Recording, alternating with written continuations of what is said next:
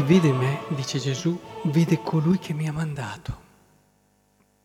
Parole di una forza e di una profondità e in più arricchiscono anche il nostro vivere di speranza.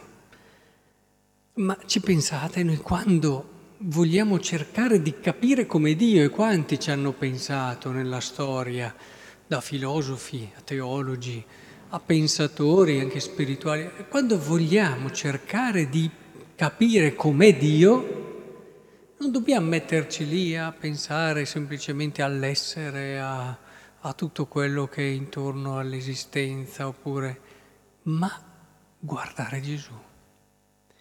La via privilegiata, poi tutto il resto ci sta e può aiutare, però la via privilegiata per arrivare a capire come è fatto quel Dio che nessuno ha mai visto, quel Dio che è talmente grande che va al di là della nostra forza mentale, della nostra possibilità, della ragione di contenerlo e di comprenderlo. Ricordate il famoso esempio di Sant'Agostino che diceva, eh, volevo mettere il mare nostro il mare dentro al secchiello, ma poi mi, no, non ci sta il mare dentro al secchiello.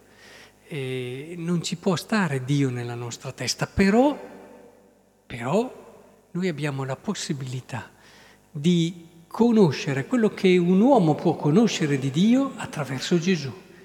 Gesù è come il racconto di Dio per l'uomo, è come l'icona di Dio per l'uomo, è come la sua, tra virgolette, fotografia, per usare un un esempio moderno, è, è, è colui che ci, la porta, che ci fa entrare dentro al mistero.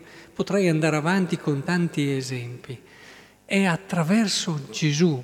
Io vorrei che questa figura ci appassionasse sempre di più, che corressimo spesso al Vangelo e leggessimo il Vangelo non tanto per trovare la massima bella o l'indicazione solo pratica, ma perché più noi entriamo nel mistero della persona di Gesù, più noi conosciamo quanto di più bello, di più vero ci sia al mondo che Dio.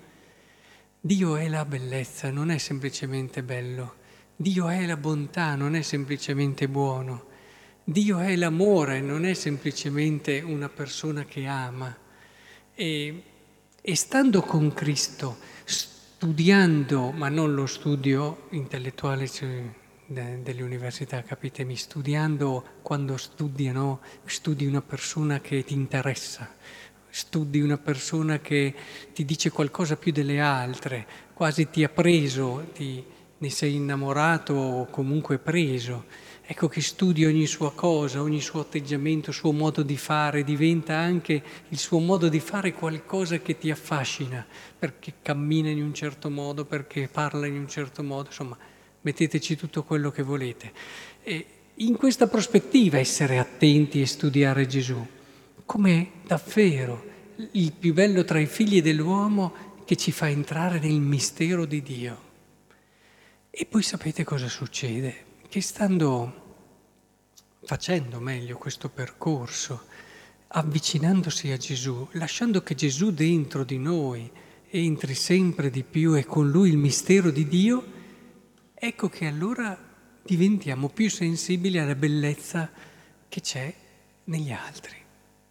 Cioè la bellezza di Dio, vedete, la grandezza di Dio che nessuno ha mai visto, dicono, eccetera, però eh, ci insegnano, anche Agostino stesso, è stata, tra virgolette, distribuita in tutto il mondo e ci sono le creature, gli alberi, e tante la natura meravigliosa e in particolare l'uomo, che portano in sé qualcosa della bellezza di Dio.